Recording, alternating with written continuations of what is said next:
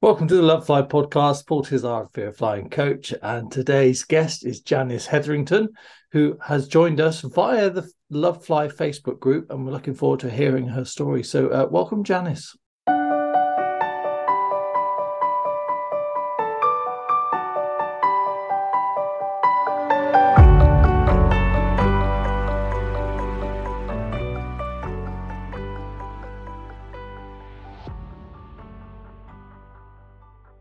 Thank you for having me. I'm very excited. No, thank you. So we're dying to know about your story. I, I, I like it when we get real, real people, you're a real person, talk about what's happened to them, what they've done with their fear, how they got the fear and all that sort of stuff. So start us off. What? So how did you end up in the Lovefly group? And, you know, what? Tell us your story, basically. And don't keep dropping me in the basket. Let me wedge this so it stops doing that. I got it. So what happened was, it's very interesting because first, before I even tell the story, I can tell you that there was no, I've had never had a bad experience on a plane. And in my twenties, I used to fly a lot. I grew up in the north of England and I used to fly on tiny planes over to Belgium on a whim. I just would hop on, drink wine, and if the uh, plane was bumpy, I used to laugh. If I had one time, I had red wine spilled all over my shirt when I arrived, and I just thought it was hilarious. And then all of a sudden, I think I was maybe about twenty-eight. I flew from mm, London to Boston mm. in around nineteen ninety-two-ish, and I had a panic attack. And I did not use any tools to manage the panic attack. So the whole flight from London to Boston, I was in a state of complete panic. Do you have any idea where that came from? Well, I tend to suffer from anxiety and panic attacks anyway. Right. But I think that because it happened on the plane, mm. there was nothing about being on the plane, really. Uh, probably just the lack of control, like we all have, but nothing... What what seems to have happened was my brain decided, because I had such a long, long panic attack, that it was, now I have to stay off planes. Oh, goodness. How long ago was this? That was around nineteen ninety-two-ish. Oh, wow. Right. Okay. Okay. Go on. Keep going. That's great. So, well, not great, obviously, for you, but, you know. Wow. So actually what happened was I didn't take any medication or nothing because I didn't anticipate the flight would be difficult because I'd never had a problem with flying before. Mm. So suddenly I'm on the plane and I'm, and I'm having that horrible experience internally, not externally. Nothing was wrong with the pl- flight. And when I arrived in Boston, I was in bed for about five days recovering from the flight, or recovering from the anxiety, I should say, mm. from the whole experience. Mm. So then, of course, I was terrified to fly back because I still lived in the north of England. So I'm like, well, so I spent the whole rest of the time panicking about how I'm going to get back. So that was tough. Yeah, yeah. So after that, I had a fear of a severe fear of flying, which became, mm. I would say, it was it was another phobia that I had. Uh, it yeah. became a phobia. Yeah. So. Yeah. At the point, at that point, I would, if I even so was watching a movie and they show the inside of a plane, I'd start feeling nauseated. If I drove past the airport, I'd be like, thank God I'm not flying, those poor people, just all this. So I'm so unaware of what I was doing to myself too. So, so, so that nineteen ninety-two, you had all that going on, so, uh, but you're in California now. So we're thinking, yeah. well, how on earth do you get there? By boat. Um, so we, we, you know, so, so so that sounds pretty severe there, and you and you had anxiety anyway, which in other aspects of your life. So what mm-hmm. happened next? You know? Well, then I had the opportunity to move to California, and I thought, okay, I'll go do that. When was so? When was that? That was ninety-three. I moved right. back to moved over to California ninety-three, and had the same approach to fly-in, which was horrendous. But I did it, and I think I don't think I had any medication to help with that, because in England I know they don't give you anti-anxiety medication very easily. So I don't. I honestly don't recall much about that flight, mm. which is interesting. Yeah. So you came over in ninety-three. Yeah. And then, and then what? So, I mean, in the U S, you you can't get. I mean, I know you can drive everywhere, but f- flying is very accessible, isn't it? Very. But I I realized, or I accept, didn't realize, I accepted and had this mindset of, I'm now grounded for the rest of my life, and it, oh, flying was never going to be an option. I was not open to addressing it, hearing about it, reading about it. It was just absolutely not an option. I was, that's it. Stuck in California for the rest of my life. And I did road trips for something like twenty-seven years. Oh, wow. And that's yeah. There's a lot of road there as well. Crikey. So you drove everywhere, all around the U S, and yeah.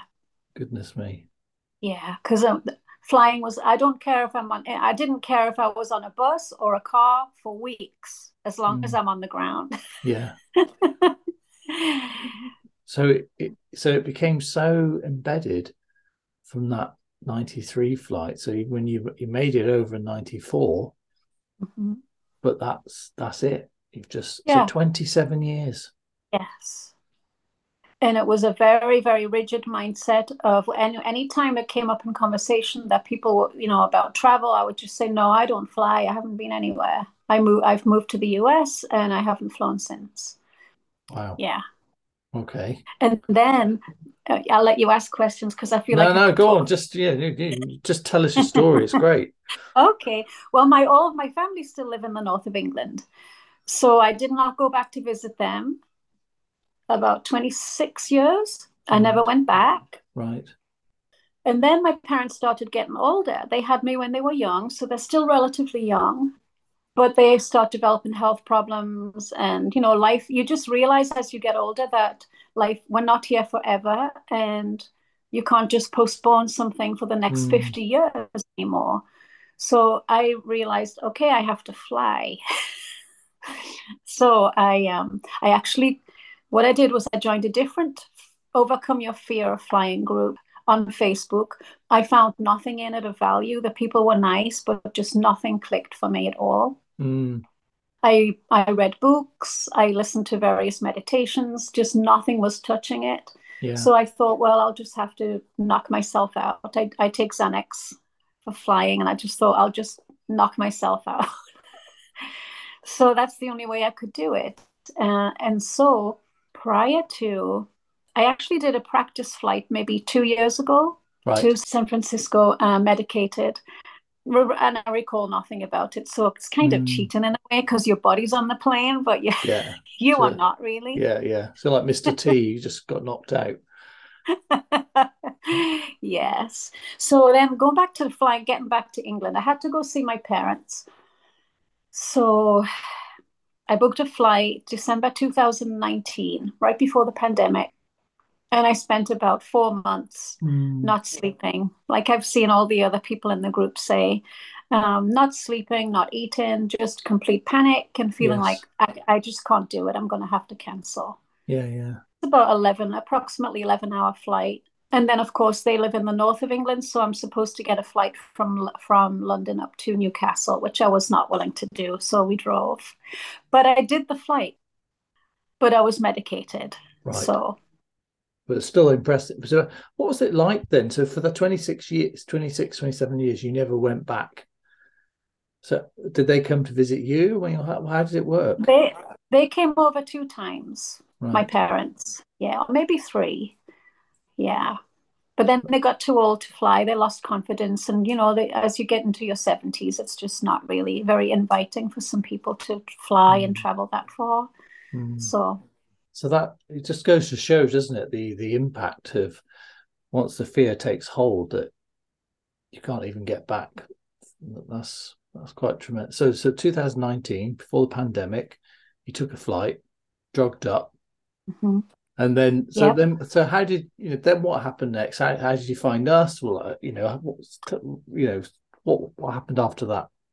I think I found you through a fellow person who was chat, working on their f- flying issue in a different group. She rec- mm. she's British also, and she recommended your group.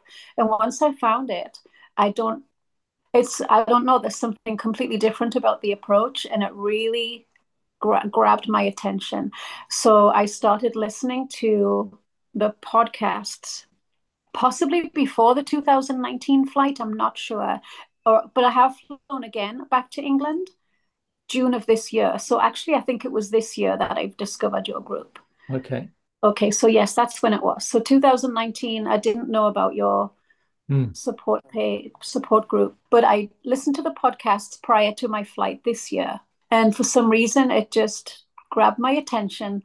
And I think what it was about it was you addressed the the thinking behind it, rather than, I think the other groups I'd been in only were focused on exposure and desensitization. Mm. Not really the psychology so much. Right. And I needed the psychology, because something I don't want to forget to share with you that has been absolutely mind-blowing for me through learning this from your group is that I just took another flight this weekend up to last weekend up to San Jose from San Diego. It's about an hour and a half. Mm. Took very little Xanax because I wanted to um, progress and everything. But this is the biggest thing I have learned, and it's so transferable to the whole rest of life. It's absolutely life-changing, because what I learned is it's not the plane, it's not the flight. It is my thinking. It's my outlook on it. Mm. Because on those, both of those flights, nothing happened unpleasant. Not one thing. I sat in the front seat. It was beautiful out the window. Everyone was nice. Tiny little bit of bumps. So to experience it, like being awake and conscious, like, why did I have such an completely debilitating phobia of this? Yes. When there's really nothing about it. Of course, there's discomfort, mm. especially for someone who has an anxious personality, have anxiety and phobias. It's, yes. It's, you know, you're confined and you can't get out if you panic and things. But anyway, the the most important point I feel that I want, don't want to forget is now that I've learned that, you can apply that to the rest of life. It's it's Some not very heavy stuff, Janice. It really is, because I'm in my fifties now and I've lived with a certain mindset. Mm. I try to evolve, but now I've realized my fear of flying is like probably the second biggest fear I've ever had. And I've just been flying, discovering that there was nothing to be afraid of. How annoying. It was, I was grounded for twenty-seven years because of my mindset. Yeah, yeah. I mean, that's that's quite profound. I'm quite struck by that. I mean, that's a twenty-seven years. Do you know what I mean? Crazy, it's huge. It? Because not only now do I feel like I can travel and see some of the world, I can also know that I have this tendency to completely catastrophize, and it doesn't ha- you don't have to think that way. There are mm. other ways to think, because we come so en- entrenched in our thoughts and so used to living with that mindset and way of thinking, we're not even conscious of it anymore. Yeah. So that's the biggest thing I've learned from this group, is to change my way of thinking. It's very surreal to sit on the plane with only a tiny, tiny bit of medication and look around and think, this is actually really nice. And to land, I mean, it's only a short flight. I went from San Diego to San Jose, but mm. I ended up next to the, the um, Golden Gate Bridge an hour nice. and a half later. And for people who fly, that's normal. For me, I was like, oh, my God, I'm in, um, all of a sudden I'm in San Francisco. People live like this. So now I'm trying to look at the rest of my life and think, how can I change my thoughts? How can mm. I change the way I view things to expand and experience life in a different way? So this work that you're doing and providing for people is not only allowing us to experience traveling the world and seeing our loved ones and having more freedom, but I think if you are open to it, it can make you also become conscious of how you think about everything else in your life. Are we rigid in our thoughts? Is there some room for mm. a, more of an open mind and a different way of looking and experiencing something? Mm. That's quite a scary responsibility. I don't want to think like that. That's on you. As you Ron, Captain Ron would say, don't blame your success on us. That's, you've done that. I think you need to, though, because I'm, I suspect I'm not the only one, because wow. when your fear of flying is so, so um, significant, it can't, it cannot only be, the change can't only be confined to the flying, I don't think, when you're no. overcoming fear. No, that's a, that's a fair point, actually. So just so to sort of help, because in a way you've kind of leapfrogged into sort of the end bit, which is, you know, which is great. Yeah. But well, I guess what I'm curious about is, you know, what what were the bits that you listened to? What in particular messages that, you know, so somebody else is listening thinking, I want a bit of that. What was your process, or, you know, which ones did you listen to? How often? That type of thing. How did how did you do it? Honestly, I don't remember which episodes. I did I did stay, look through the group and, and choose the ones that people said were most important to start with. Mm. I don't remember specifically which ones, but um, I listened to them most days of the week. I would go on walks and listen to them while walking, so there's no distractions. What about, so you said there's some psychological stuff which you found particularly helpful. What, what, what sort of stuff was that? I'm curious now, because we just, you know, we started and yes. just did what thought was right. And so it's really interesting when you're then, you've got a comparison to where another group runs and stuff, because right. I, I did look at what other people were doing, but I didn't particularly, I I just had some tips from somebody who said, this is how you set up a Facebook group to work best, and right. do this and do it, you know, show up every week. And and so I just, I just literally right. followed that. I haven't done anything special, just literally just followed someone else's advice mm-hmm. about running it. So that's really interesting right. to me, and, and nice to hear. But also, I'm I, I'm really curious, like, what's the psychological stuff that you think has, has, has helped you in particular? I think the piece that your your group has, that the other groups I was in did not have, is being aware of the way you think. Taking control of your thoughts, taking control of your body, its reactions to fear. The other groups I, I experienced only focused on, which I know you have and is definitely helpful, is the noises we hear in the plane, the procedures, what things mean, all of that's helpful, because the education does help, instead of just going, oh my God, like I used to have a thing about the beeps. Each time the, sit, the beep would go off, whatever it's called, the, the ding, I would panic. But yeah. now I'm, I just relax and think it's not up to me to deal with that. So the content of your group helps with the educational aspect mm. of not understanding what's going on, but taking control of the adrenaline that we have with the breathing exercises, noticing your body, and just taking control of not allowing yourself to spiral and then end up in a complete panic. Mm. And the weird thing is, I have been a yoga teacher since about nineteen eighty something. And I know about breathing, I know about like, managing panic attacks, and I never applied it to flying.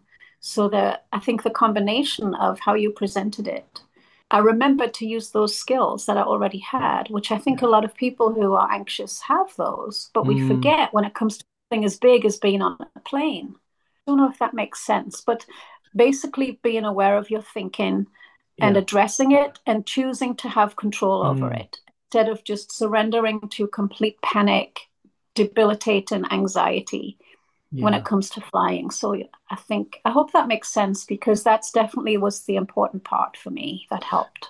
Yeah, it does. I mean, my interpretation of what you're saying is the fact that, like a lot of people, you've got resources, but you haven't linked them. And a lot of people, you know, I always always say that we're much more resourceful than we realise, and people have done amazing things and continue to do amazing things, but they're unable to make the link to the flying thing. Yes. It's so they, yes. they sort of go into sort of a freeze. Yes. I mean, there you are as a, a, a you know a yoga guru, probably, and you haven't made the link, and yet you're you know you're better trained in the breathing stuff than most people I'd have, I come across, you know. So it's, it's an I interesting had, link. It is, because I've had anxiety and panic attacks since the age of fifteen. I'm fifty-seven. I've controlled panic attacks and anxiety my whole life through breathing, yoga, exercise, not medication, but I was, but the fee, the fly-in remained its own entity over here. Mm. That was like nothing, nothing would help with that. That was yeah. my way of thinking. I can control my panic if I'm in the street, if I'm in my car, but flying's a whole other thing. Mm. But it's actually not true. No. And I didn't know that for a long time. I mean, when you hear yourself say that now, does that sound, it must seem weird thinking that you've had all that training and skills and experience and you, you hadn't been able to apply it. No, it was, and I think looking back, it was a decision. If I had been open to it, I could have thought, you know how to control these things. You know mm. the signals that your body gives. You know what the breathing does. Yes. But it's like, yeah, well, but that doesn't mean it's going to, I'm not going to do it on a plane, though. It was like very, very stubborn. Like the plane is not an option. Flying's not an option. And mm. my mind was completely closed. And I think it would have stayed closed if I hadn't found your group, to be honest. I would have just thought, well, my brother can take care of my parents. I just simply can't fly there. I'm sorry. Yeah. I mean, that's that's a huge thing, isn't it? You know, just think, mm-hmm. I, I literally can't go over there just because of this, this fear. I mean, that's the cost of it, isn't it? It's the impact. And I think that's something I've always believed is that thinking about what's the impact, you know, what how, is this is this fear serving me? Because it's not. It's not, and and it's it's it's a really huge thing. For example, my brother had two children. I've had two children here, and he and I had never met each other's kids until two thousand nineteen. Mm. His kids are in their twenties, mine are late teens, and we they'd never met because of yeah. my fear of flying. Yeah. This is big, big. It really impacts you a lot. It's not just, it's not only about traveling to the Bahamas and seeing Hawaii and the beautiful beaches. It's being able to see loved ones and yeah. no, people think, perhaps who need medical things, you know, stuff like that. Yeah, it is. I know for many years I used to think it was a little bit sort of flim, flimsy, you know, like uh, yeah, it's just it's just fear of flying because I don't, don't quite know how it ended up with me doing it, but it's just it did. And I used to think it was a bit sort of flim flam, you know, it's like, oh, it's just a bit of fear of, you know, it's it, it's just to help people go on holiday. I, and although I knew it wasn't, but I used to sort of almost talk myself down with it, thinking, mm-hmm. well, and and then over time I started to think, actually, this is not about that. This is about choices. Yes. You know, and there's a, sort of like it became like an epiphany to, epiphany to me. I just thought, actually, this thing stops you having choices. And if you've got no choices, then it's running your life, and in lots of ways, because it sort of creeps into other aspects, doesn't it? Because you have a sort of definition of yourself, like, I'll never, yeah. I'll, I'm a nervous flyer, therefore in some way I'm defunct, you know, or something, you know. So I'm thinking actually, so I think you're right. It's much, much bigger than just going on some jolly, isn't it? It's it really is. Life choices. Because- Absolutely. And it's not even just a fearful flyer. It's just, I don't fly. I don't like motion. I don't like, um, I never will fly. I don't like boats. People, I have friends who go out on the boat. They're like, come on, it's lovely. Have a beer, listen to some music. I'm like, what's enjoyable about that? Well, you sound like great fun. You do.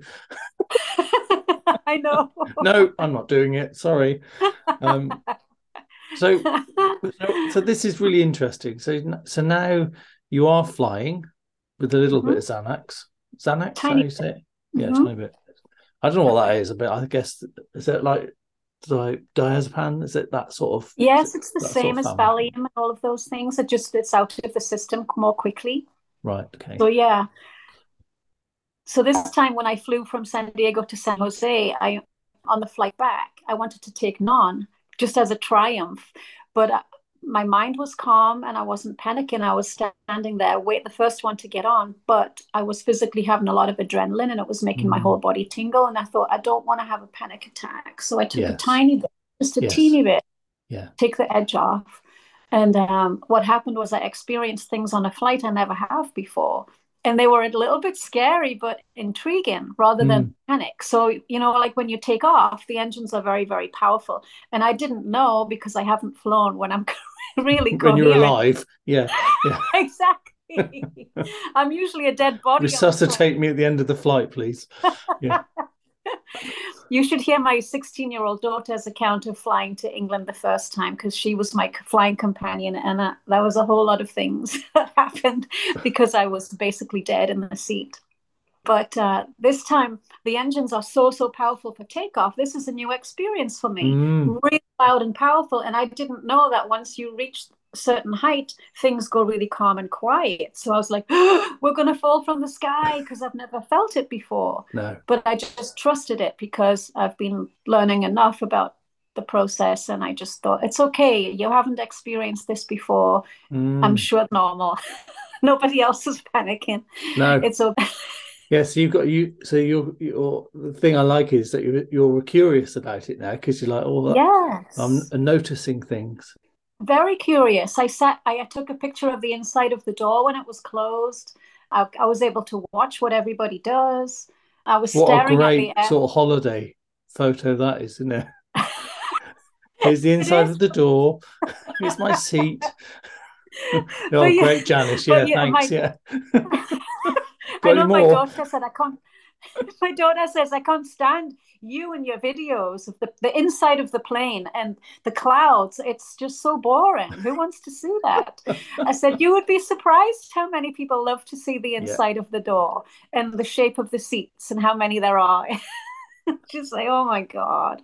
Look, um, everyone, the door's closed. I must have stared at the staff for a very long, like the entire flight, because one of them looked at me and she said, are you okay? I said, yeah, I'm good. But I was just, uh, you know, looking at them for reassurance, even though I was doing okay. Mm. Yeah, a lot of people watch the crew. I'd, I think there's, a, I, I've got, I'm fifty-fifty on that, you know. I think there's something, you know, if they just look like they're, they're not bothered, then you can kind of take some comfort from that. But also, yeah. They all, they're also at work, and so they're not really yeah. monitoring their faces. No, that's true. You might see something that worries you when they've just run out of beef or chicken, you know. And you're like, oh no, we've dropped six hundred feet. Yeah, no, and they've run out of chicken.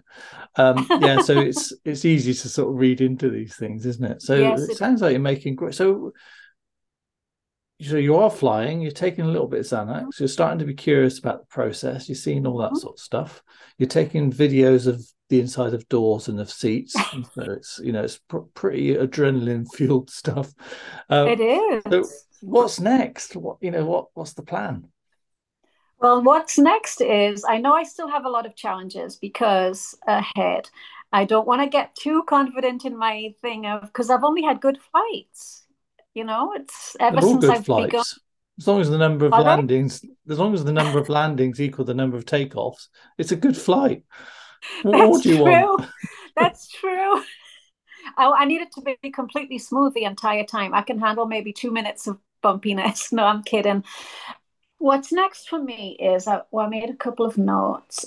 Well, yeah, I don't know if you saw, your group is very active, but I, I initially. accidentally booked myself onto a, a very small, well, in my mind, a very small plane. It only seats seventy-six people. And when I booked it, I told myself, I'm not even this, I'm so evolved now, I'm not even going to look at what kind of plane it is. I'm just going to show up. And then I looked at what plane it was, and I'm like, oh, was that no the way. Embraer bit, wasn't it? Yeah, yeah, yeah. that was yeah. it. And I was like, nope, I'm not getting on that. So I still don't want to fly on that. So I have a credit with that airline. If I wanted to make a big step forward, I feel like I would fly on that plane, and I'm not ready to do that yet. Okay. So I'm going to use the credits to to go on what I consider a normal, acceptable size plane. You're a bit fussy. So I'll book just a little. So, you know, what what meets your criteria then? I don't really like the size of the planes that fly from the north to the south and back and forth in England, but I've gotten used to it.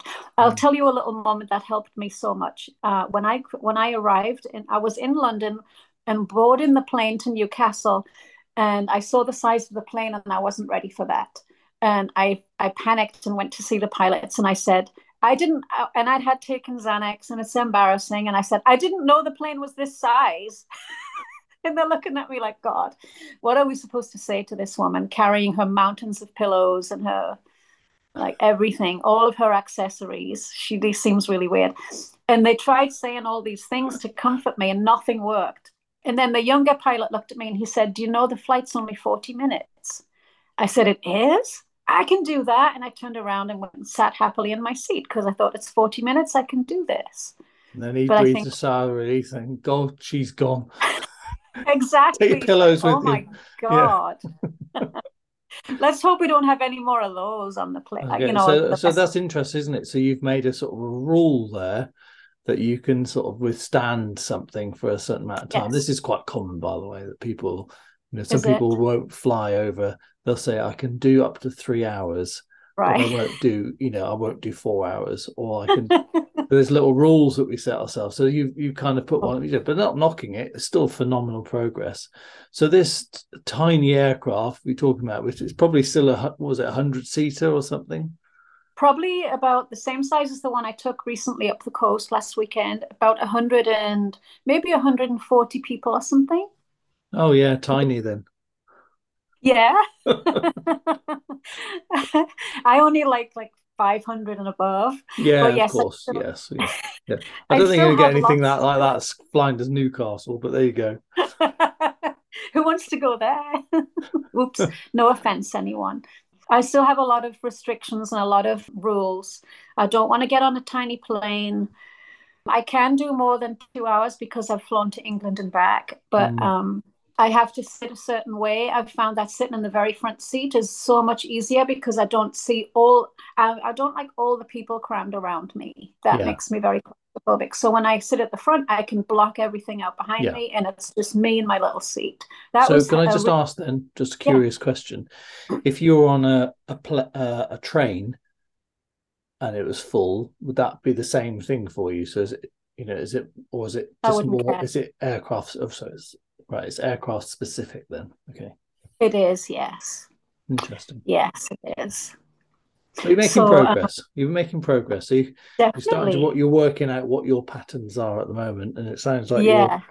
you're you're uh, playing with them a bit, experimenting. I am. Playing, I am. Um, and I do have a lot of stipulations. For example, a friend of mine just flew from the north of California to Vegas, and I'm not willing to fly into Vegas because it's especially not in the summer because it's very hot there and it's mountainous. So there's pockets of air, and most people who fly there have told me it's it's a very, very bumpy flight.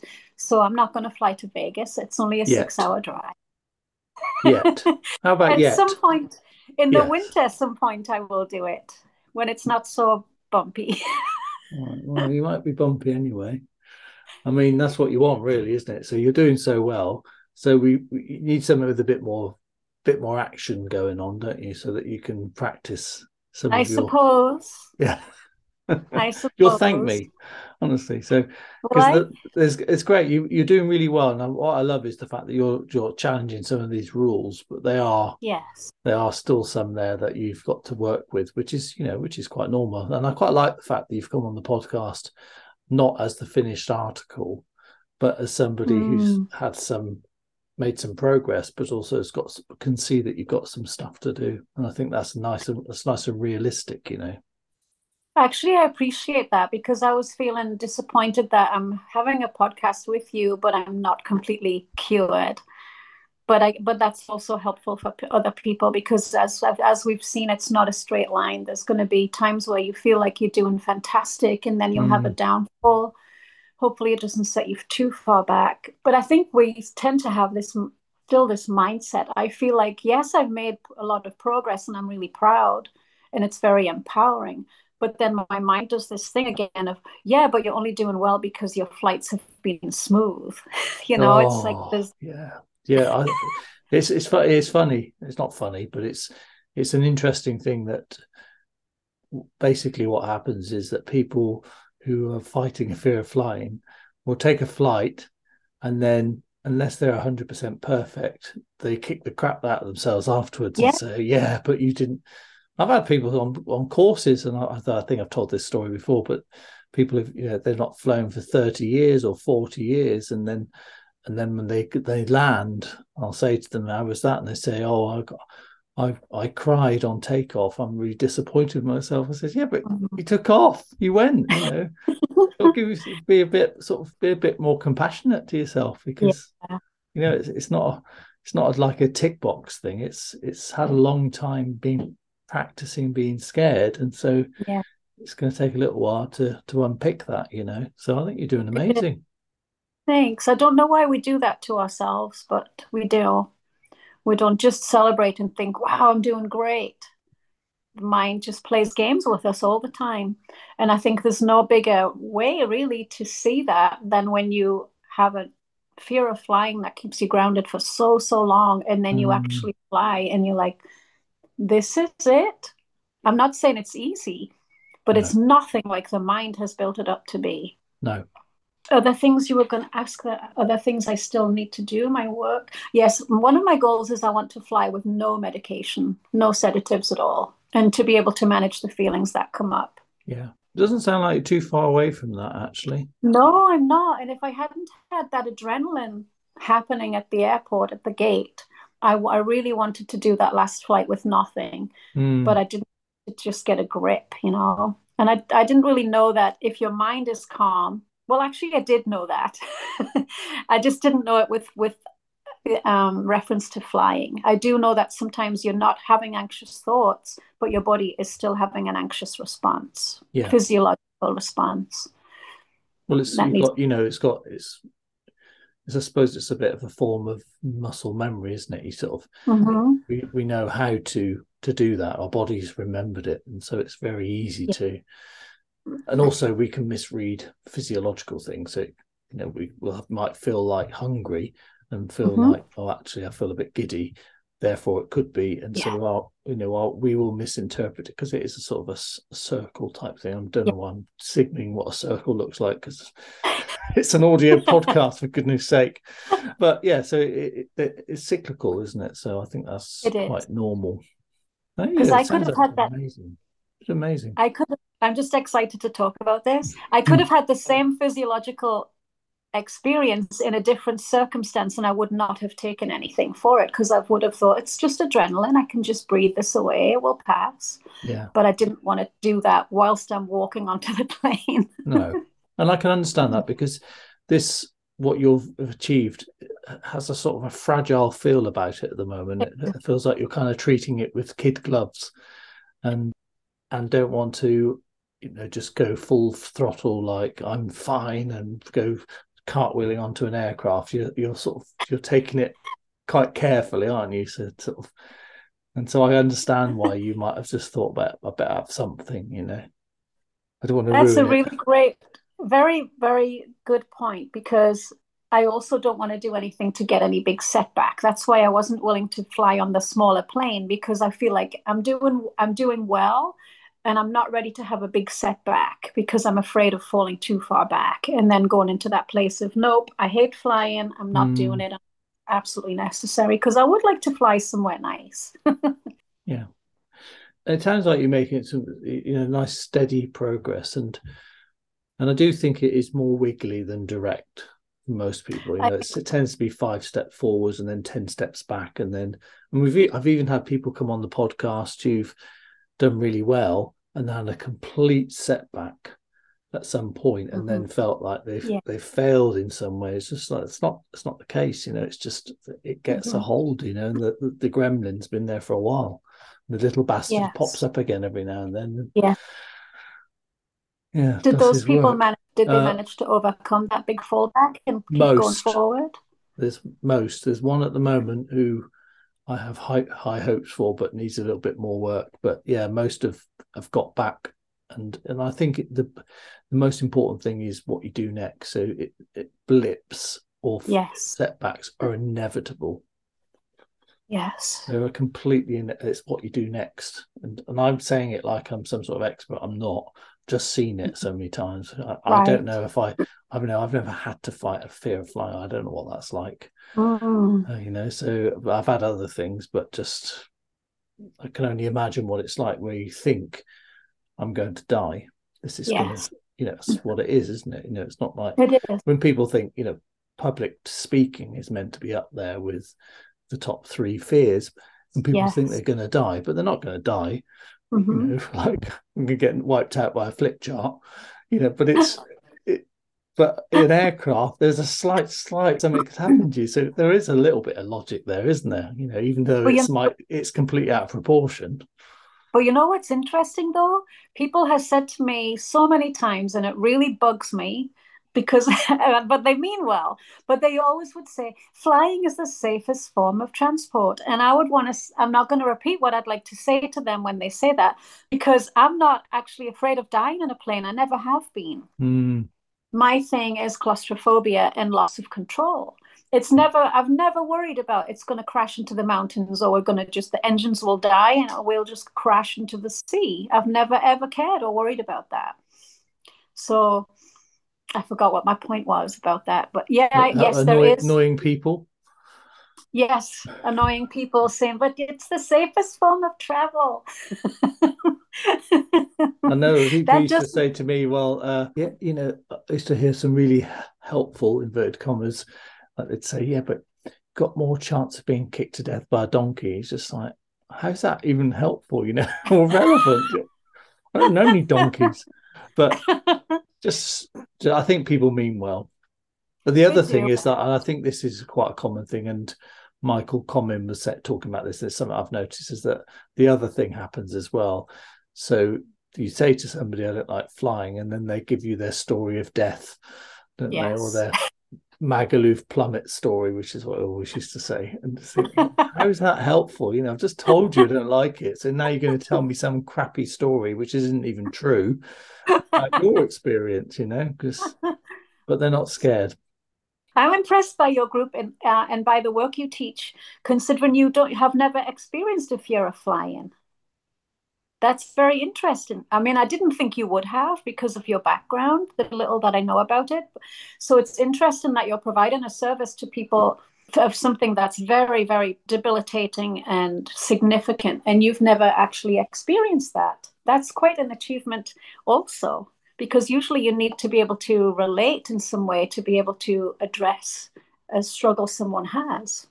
So, well, I can relate To, to fear, but I can't, you know, mm. it's not that I can't relate to it. It's just that I haven't had that specific thing, and also right. there is there's there's no, there's a good argument. So it's like, you know, to be a counsellor, do you need to have experienced every form of loss uh, to be a good counsellor?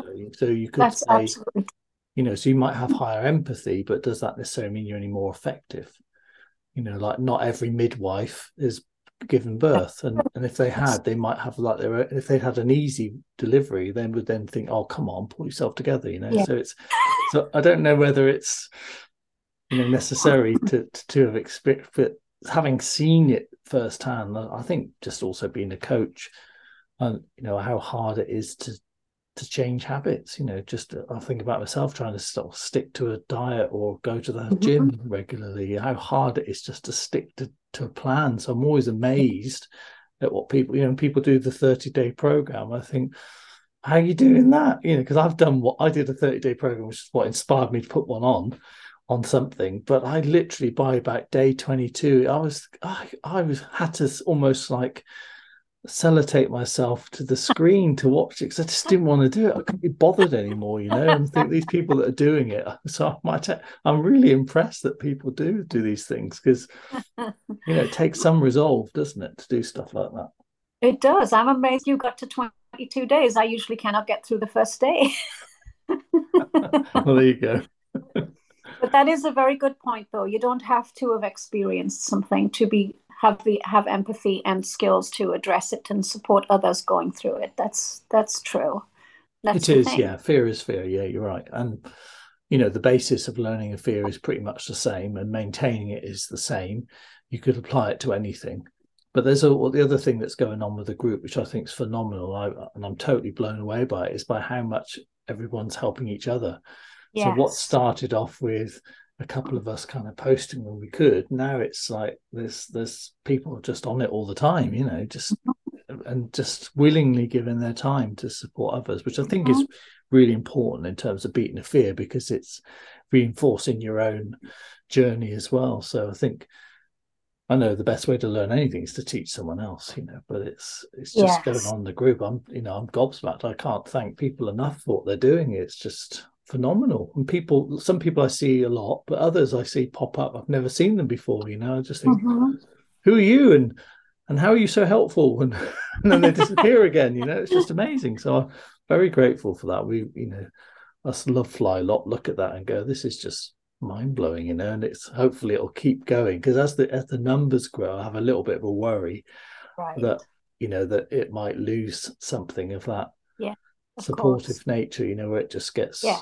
you know, which is an, I suppose it's a nice problem to have, but it's just yeah so that's my hope, is that it stays, whatever it is that you liked about it, it keeps doing that, you know. That's a very understandable concern, because having been in lots of different Facebook groups, the larger they get, and you have, you know, it's a public forum, and there are people, and people are not always easy. And I honestly, I've been on Facebook since it came out, and this is the only group I have been in where there's never, ever anyone saying anything disrespectful, rude, unkind. There is nothing but compassion, respect. Mm. And that's very, very unusual on a public forum online. Yeah. I feel like you're attracting a certain kind of people that uh, just don't, I don't know. I do hope it stays that way. I'm, I'm pretty sure it will, because that's, to me, that's just the energy and the feel the group has. There's a lot of yeah. compassion and yeah. kindness, no judgment, no, mm. every, you know, I think there's a lot of empathy in the whole crowd. Yeah, it is amazing. Oh, yeah. Mm-hmm. Oh, I'm glad you can see that. I think so too. And mm-hmm. I think I've only removed one person. But if anything was like that, I'd, if there's, there's been a couple of com- comments which I've thought, mm, not sure about that, you know. So then, mm-hmm. but somebody normally spots it and we, we jump on it. But it's been just, I just want it to stay say, say stay a safe place. That's why I made it yeah. private group pretty soon. So it isn't, you've got to join, and then you've got to go through a couple of questions. And if people don't right. say, I agree to the rules, we don't let them in. Right. And it's a stupid, I know it's a tick box thing, and they might not even look at them, but it just gives us some sort of level of protection that they're, they're agreeing to it. And and the rules are pretty simple, but it's just if they can't, if people don't tick that, they don't get in. Yeah. You know? And, and people, who, I think, who are not willing to do those things to, you know, remain positive and kind and respectful, they don't really have the patience to even tick the boxes. Mm. Yeah, I think some people think... just are sort of like a bit stressed, and they just, so there's some really nice people that have not, not done that, and then they've come back and they've done all the stuff, and then we go, great. Right. And so I get, I do get that, but I do think you're right. I do, it makes me think, well, if you can't even tick that, then I'm not sure.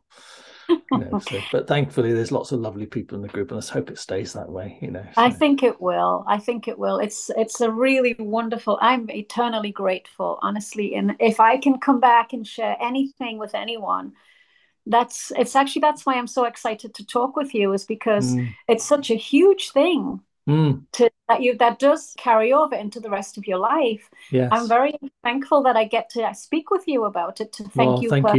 you for you. I like having. I'm really grateful to have real person come on and tell their story, you know. And, yeah. uh, I was intrigued by yours when I saw how long since you hadn't flown. I thought, oh, that's that's we, we want to know the details, you know, we want the deets. So the other thing I was going to say, so just to sort of like, because I'm aware of the time it's flown by. What's your kind? What's your bit of advice for anybody that's struggling, maybe where you are, maybe not as far as you are right now? Anything, you know, what would be your consolidated wisdom to to finish with? That I think the fear lies within us. It's not the plane, it's not the flight, it's our own fear, and we have to search for whatever means we can to soothe the fear, not not beat it, because you cannot beat it. You have to meet it with a oh whatever tools, whether it's breathing, whether it's yoga, whatever, meditation. Learn ways to soothe the nervous system, because really it, the most mind-blowing thing for me was it's not the flight and it's not the plane. It's your internal experience. It's your outlook mm. on things. Mm. And that was just mind-blowing, because I didn't even know that. No, only because, you know, being a yoga teacher for thirty years, of course, you, you just hadn't made the link. I should be I should be ashamed of myself. No, not doing that. No, no self-flagellation going on here. No, you've done amazing, and keep doing what you're doing. And it's a very inspiring story to have overcome that after so long an absence. Oh. So don't, you know, no matter what happens next, whether you have a you have a blip or whatever, yeah, nothing, nobody can take that away from you. That's it's a phenomenal thing. It is, and I'm very, very grateful. And it's um, I'm able to go see my family now and help my parents in their aging, and then travel and have nice holidays, and apply it to the rest of life. We must look at our internal approach to life, our mindset, and address the anxiety, because anxiety doesn't always have to win. It doesn't. Mm.